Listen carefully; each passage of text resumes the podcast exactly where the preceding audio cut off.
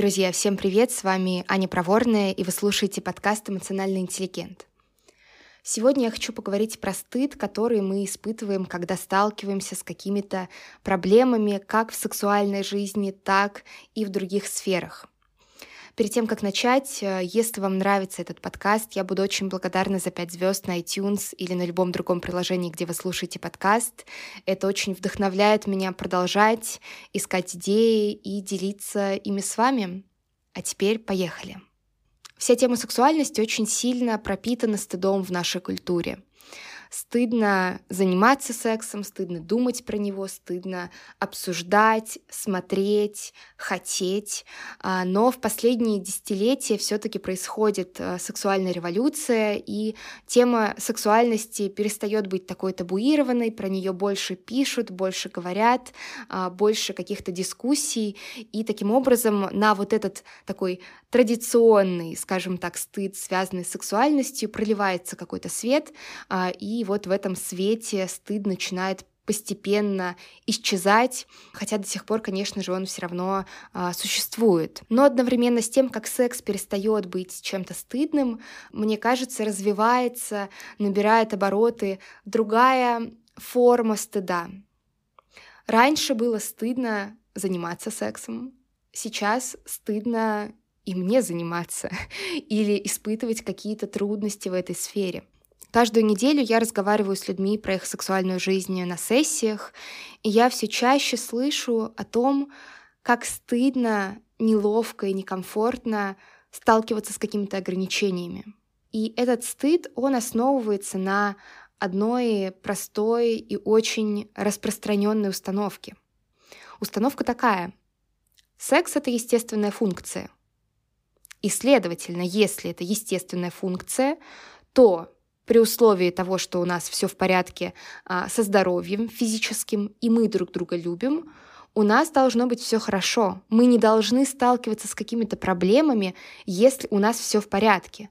А если трудность появилась, то либо я дефектный, либо мой партнер дефектный, либо мы оба как пара э, вообще не должны больше существовать, потому что вот же, вот оно проявление того, что мы друг другу не подходим, или мы недостаточно друг друга любим, или мы как-то неправильно друг друга любим. И при этом, конечно же, стыд еще подпитывается тем, что про наличие каких-то проблем мы редко говорим, а, редко от кого-то слышим, и нам кажется, что мы очень одиноки в этом, нам кажется, что если внешне с нами все в порядке, но вот эти трудности все равно появляются, то что-то в нас поломано, с нами что-то не так. При этом статистика говорит об обратном. Большинство людей сталкиваются с сексуальными проблемами, особенно в долгосрочных отношениях. И э, Дэвид Шнарх, э, секс-терапевт, психолог, он проводил исследование, в котором приняли участие 20 тысяч человек или что-то около того. И там по результатам исследования около 94% людей испытывали какие-то трудности, связанные с сексуальным желанием. Я не уверена, что это исследование на 100% соответствует всем критериям научности, потому что он собирал эту выборку на своем сайте, но я думаю, что все равно это такая динамика, которая очень сильно прослеживается. Большинство людей сталкиваются с какими-то проблемами. И самое печальное, что мало того, что сталкиваясь с проблемами, мы э, злимся, мы грустим, мы фрустрированы, мы еще и очень стыдимся. Нам еще кажется, что вдобавок мы какие-то неправильные. И подобные токсичные установки существуют и в других сферах. Я сейчас приведу один очень яркий пример, с которым тоже много сталкиваюсь как практикующий психолог. Пример про любовь к себе и отношение к своему телу. Ко мне приходят клиенты и клиентки и говорят о том, что они себя не любят. Когда я начинаю спрашивать, что именно это значит, как они это понимают, в первую очередь многие говорят о том, что они себе не нравятся внешне. Они могут подойти к зеркалу, и иногда им более-менее понравится их отражение, но в другие дни возникнут какие-то очень неприятные ощущения, они будут злиться на себя, а, как-то, не знаю, грустить по поводу того, что они себе не нравятся из-за своего тела, из-за своей кожи, волос, чего угодно. И на основании этого они делают вывод о том, что они себя не любят. И когда делается этот вывод, когда они вообще себе признаются в том, что они себе еще и не нравятся, они себя не любят, снова на них нахлынывает стыд, Потому что сейчас в современном мире очень стыдно себя не любить. Очень стыдно говорить себе о том, что я себе не нравлюсь, я себя не люблю. Ведь так много пишут, говорят, а, не знаю, рассказывают в историях и в а, прямых эфирах о том, что любовь к себе — это самое важное. Если ты себя не любишь, у тебя ничего не получится. Конечно же, стыдно с этим сталкиваться. Но давайте сейчас посмотрим повнимательней, на чем основывается стыд в этой сфере, в сфере отношений со своим телом и с собой. Он основывается на установке о том, что я естественным образом буду себе нравиться, если я себя люблю. Эта установка очень похожа на ту первую установку про секс. Секс — это естественная функция. Если мы друг друга любим, и с нами все в порядке. Почему это не так? Почему неестественным образом мы себе нравимся, если мы себя любим? Дело в том, что наше восприятие своей внешности во многом работает автоматически, и критерии красоты мы формируем для себя, находясь в контексте.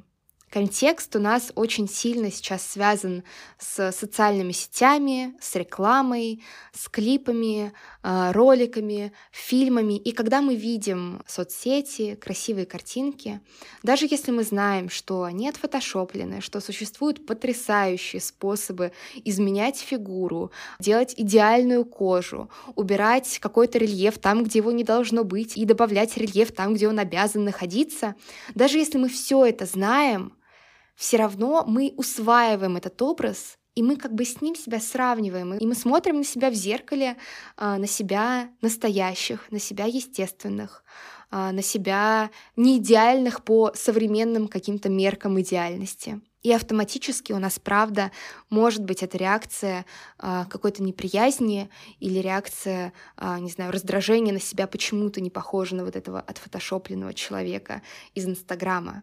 При этом означает ли наша автоматическая реакция, что мы себя не любим? Нет, конечно же нет. Мы можем себя любить, мы можем хорошо к себе относиться, получать от себя удовольствие, а, давать себе какие-то возможности и, да, при этом сталкиваться с неприятной, непредпочитаемой, но автоматической реакцией. И более того, на мой взгляд, готовность вступать в какую-то конфронтацию со своей какой-то внутренней частью, вот с этой автоматической реакцией, это очень высокое, очень чистое и честное проявление любви к себе. Да, у меня могут быть разные эмоции, я не всегда это контролирую, точнее, я это не контролирую. Да, я могу смотреть на какие-то картинки, усваивать какие-то образы и потом что-то по этому поводу чувствовать. Но то, как я к себе отношусь, это мое, это мой выбор, и это моя любовь к себе. Но при этом из-за наличия вот этой токсичной установки про то, что а, если ты себе не нравишься внешне естественным образом, то ты себя не любишь, появляется стыд, и мы вообще делаем о себе вывод о том, что мы себя не любим. И вот в таких случаях, когда мы находим какую-то очень широко распространенную токсичную установку, бывает очень э, занимательно и полезно задать вопрос, кто на этом зарабатывает. Кто зарабатывает на том, что мы чувствуем стыд из-за того, что мы якобы себя не любим, когда у нас появляется какая-то автоматическая реакция, которая от нас вообще не зависит? Очень много кто на этом зарабатывает. А, можно, не знаю, погуглить курсы «Как полюбить себя». И все эти курсы продаются, потому что а, изначально нам говорят, ага, смотри, вот у тебя там ты себе не понравился, ты себя не любишь. Все, давай, покупай. Без любви к себе в современном мире никак. Но давайте вернемся к теме сексуальности.